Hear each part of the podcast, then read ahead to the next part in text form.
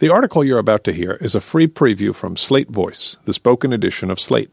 If you'd like to listen to a daily selection of the magazine's best stories, handpicked by our editors, join Slate Plus. Find out more at slate.com/voice. We're not better than this, but we can try to be. How can I be good when everything feels so bad? By Lili Loofbourow. A doctor on the television is saying that locking children up in cages away from their parents could be considered child abuse. It is strange to hear this being spelled out. It's like a herpetologist popping up in your kitchen to shout that rattlesnakes aren't toys. You never thought they were, but the obvious is being asserted with desperation, afraid that it won't be believed. It is bad to rip children from their mothers and fathers, the doctor says. Really? This kind of expert reassurance achieves the opposite result. It signals a bent axis. The normal things feel off. These days I am not sure how to be or how to feel from one minute to the next. Over breakfast on a sunny day in my quiet neighborhood, I look at photographs of children in large cage enclosures sleeping on the floor. They've been taken away from their parents after traveling hundreds or thousands of miles back when they were still simply children and not yet pawns in a political game. This is not who we are, someone says on Twitter, grief stricken. Someone else, equally affected, replies, Yes, it is. You can project how the argument will unfold in both directions. We are better than this. No, we're not. Both sides believe taking children from parents and putting them in cages is abhorrent and must stop. But things are so dire, and we're so unsure of how we got here, that we'll spar over which matters more. A. Appealing to an ideal America that never was because we need something good to aspire to and rally around. Or B. Insisting that truth matters more than finding motivation in false nostalgia, since tolerating lies is what got us to this place. Both are groping for a hook to hang a common moral imperative on. Both are trying to be ethical, to do good. My sympathies are intellectually with the latter, but my emotions are with the former. I too am starved for some simple, clear consensus we don't have, for some stable, shared definition of good and evil, or how children should be treated that illuminates the way forward without crumbling into quibbles and doubts. But we don't have that, not in the public square. The Overton window of sayable ideas hasn't just shifted, it's gone, and we don't always have the luxury of moral certainty in private either. We must question our own judgments because we know more now than we once did about racism and misogyny and imperialism, and we know that we have been deformed by these things. It's not just that there isn't a perfectly good America we can navigate toward together. It's that even our private feelings are tainted by the ways we've been trained to see some people as worth more than others. If we have a shared frame of reference as Americans, this is it. Our moral failures are what we all have in common. This is all more than destabilizing. It leaves us unmoored, riddled with doubt, unable to even trust ourselves. It has, for me, been paralyzing, this list of how we've failed and failed and failed again. It's tough to figure out how to help these children from this compromised position. How can you do good when you feel, in every sense, bad? You can imagine my surprise then at finding solace in the Mr. Rogers documentary, Won't You Be My Neighbor? I left the theater feeling a little more competent to help, not just because Fred Rogers largely lives up to his image, not just because he took children seriously in ways we are failing to, and not just because he believed in the importance of naming and acknowledging difficult feelings, but because he was flawed and struggled and doubted too. Goodness, as Fred Rogers repeatedly defined it, and he was an ordained Presbyterian minister, felt when I was a child rather simple and obvious.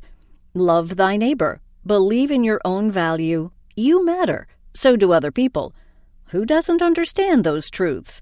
I liked Mr. Rogers, but I found him a little saccharine, maybe even unnecessary. But the documentary, for those who haven't seen it, and you should, portrays, among other things, a time of surprising uncertainty late in Rogers's life. He's afraid that his efforts to minister to children and help them handle their emotions have failed. I don't know if it comforted me to see the man who made me think hardest about goodness in my childhood and inspired me to try to meet its terms echoed the struggles many viewers are having at this dark moment in American history. But it did help me see, as an adult, that the basic questions Mr. Rogers posed over and over weren't as naive as they once seemed. Children have very deep feelings, just the way parents do, just the way everybody does. And our striving to understand those feelings and to better respond to them is what I feel is the most important task in the world, he said. Right now, that message feels radical. Mr. Rogers' neighborhood was a meditation on community. It modeled how to look at your fellow people with kind curiosity and to think about all the different ways you liked them. The show did not try to solve the hard problems it had the courage to ask children to think about, but it did encourage you to be sufficient within yourself because you are. You deserve kindness because you are a person, because you are a person, not because you are of any nationality or creed. You are endowed with, his phrase, human dignity. When comforting children, Fred Rogers famously told them to look for the helpers in times of trouble. The gentle invitation was, of course, to grow up to become helpers. It's a challenge I am feeling keenly. When I look up from the heartrending images on my screen of children in cages, the world around me still looks normal. My neighborhood looks fine, but my neighborhood is also on fire. My dog sitting next to me stretches out and wants her belly rubbed. This test of basic assumptions has rent a hole in normal, and what once felt natural, sitting here on the couch, no longer feels right. Very little does. Those impatient with all this agonizing over how to feel will point out, with some justice, that what matters more is what you do. But this is really the same question. Feeling drives action. You must feel worthy of acting. This means enough self acceptance to get you going maybe along the lines Mr. Rogers taught. If these children have intrinsic human value, you do too, at least enough to help them. This, I think, is one reason so many people leave this documentary in tears. Writing during one of his darker struggles, Fred Rogers observed that he still couldn't trust himself and wondered why. But the note ends with an understanding that when children need you, you keep going. The hour cometh and now is, and I've got to do it. Get to it, Fred, get to it. It also means accepting that there are limits to even the pessimistic relativity many of us consider honest. Everything is not just shades of gray. Everything is not just a small variation of terrible. The government has, as usual, tried to cloak the moral starkness of this current horror with obfuscation. They will lie about enforcing non existent laws, and it will not work, because some things are true and some things are not. The faces of the children they have separated from their parents speak truth in ways America, as presently constructed, can't and won't. Some of the kids in the photo are hiding under mylar blankets, so I can't see them.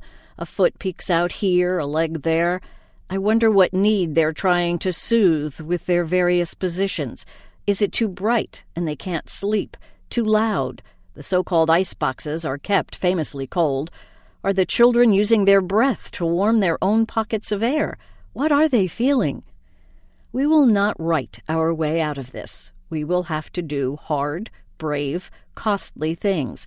But there is value in remembering that figuring out how to do good has always been a present tense problem. The clarity of hindsight is not a luxury we have, and at present, people are in need. So when your own feelings are confused, think of theirs.